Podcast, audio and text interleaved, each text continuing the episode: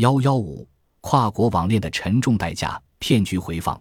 二十五岁的天津女孩小晴在网上聊天结识了一位外国网友，在对方甜言蜜语的追求下，二人不久陷入爱河。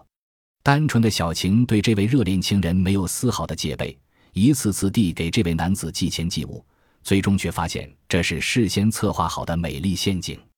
在意识到这是一场网络骗局后，小晴迅速向当地公安机关报案，警方立即就此案展开侦查。日前，已将犯罪嫌疑人逮捕归案。二零零五年六月，在家养病的小晴像往常一样在网上聊天，以排除寂寞。忽然，QQ 聊天室里蹦出几个英文单词：“Hello，How are you？” 见是位陌生人用英语向自己打招呼，好奇的小晴心绷了起来，因为之前从未有人用英语跟自己聊天。凭借自己良好的英语基础。小晴的手指在键盘上迅速舞动着，两人很快便热聊起来。聊天过程中，小晴得知对方是澳大利亚人，名叫皮特。闲暇之余，想通过网络寻找跨国知己。经过相互介绍，两人都觉得很投缘，所以聊得很开心，并且都有相见恨晚、一见如故之意。特别是皮特得知小晴在养病期间，便发来很多关心。问候和安慰的词句，着实让身体虚弱的小晴感动得涕泪横流。为了留住这难得的知己，双方互留了电话号码，以便日后保持联系。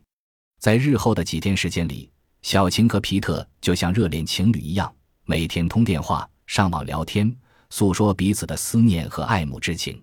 随着感情的升温，好奇的小晴急切地想一睹皮特的尊容。看看自己的白马王子到底长啥样，可皮特却再三推辞。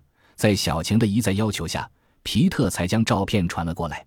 照片上的皮特高鼻子、蓝眼睛、黄头发，身材高大，精神抖擞，典型的异国美男。小晴的心都快跳出来了，暗自为自己找到这么帅的白马王子而庆幸。殊不知，在小晴身心愉悦的同时，却无形之中落入了皮特精心策划的美丽陷阱中。八月的一天，皮特突然像从人间蒸发一样，电话打不通，网上也丝毫不见踪影。小晴刚刚火热的心一下冰凉了，失望的她整天呆坐在电脑前，抱着手机，脑子里不断的重复着一个问题：难道这刚刚开始的跨国恋情就这样结束了吗？然而，正值小晴想放弃时，却意外地接到皮特的来电。电话中，皮特称：“前几天我在公交车上打盹，不慎将手提电脑和手机弄丢了，所以一直没和你联系。现在我是用公用电话给你打的，要是我能再买个手机和电脑，就可以天天和你联系了。可惜我现在现金不够，没关系，我帮你解决。你需要多少？只要我们能再联系。”痴情的小晴急忙抢过话头。此时的她已被这意外的喜悦冲昏了头脑。真的，小晴，你真好，上帝会保佑你快快好起来的。五千美元应该差不多，等我过了这几天，马上加倍还你。皮特听到小晴的反应，一双蓝眼睛很快流露出胜利的喜悦。皮特在顺利拿到五千美元的战利品后，又开始精心编造谎言，以进一步套取小晴的积蓄。八月二十五日下午，皮特用甜言蜜语先放松小晴的戒备，之后切入主题：“小晴，听说你们中国有许多好玩的东西，你可以送我几件留作纪念吗？如果可能的话，多帮我采购一些以备社交之用。”就这样，小晴不亦乐乎地为皮特疯狂购物，不断出入于邮局。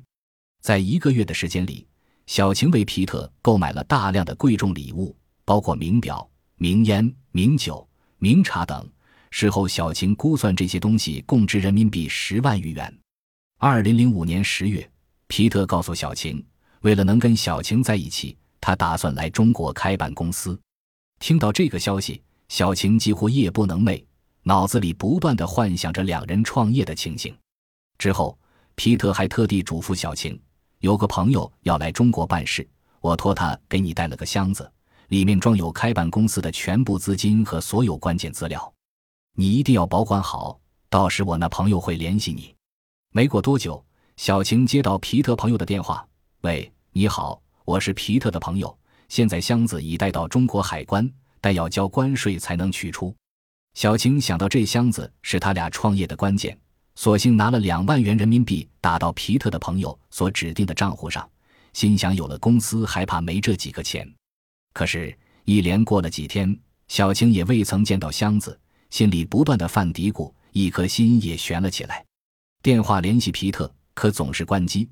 网上也始终不见皮特露面，小晴这才清醒过来，把事情经过一五一十告诉父母后，小晴父母马上意识到这是一场跨国骗局，并立即向当地警方报案。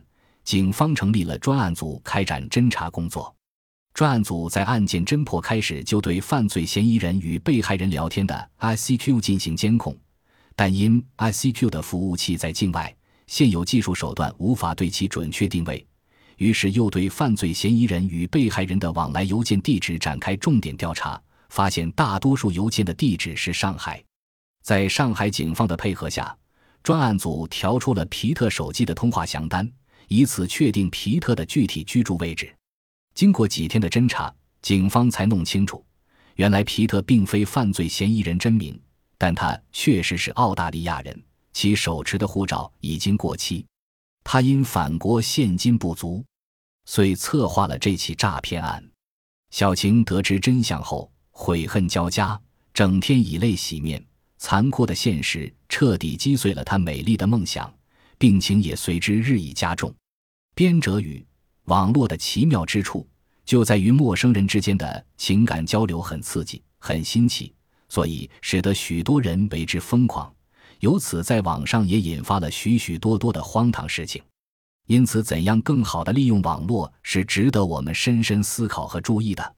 骗术揭秘：本案中，皮特之所以能够成功诈骗财物，主要是运用了如下方法：第一，花言巧语骗取芳心。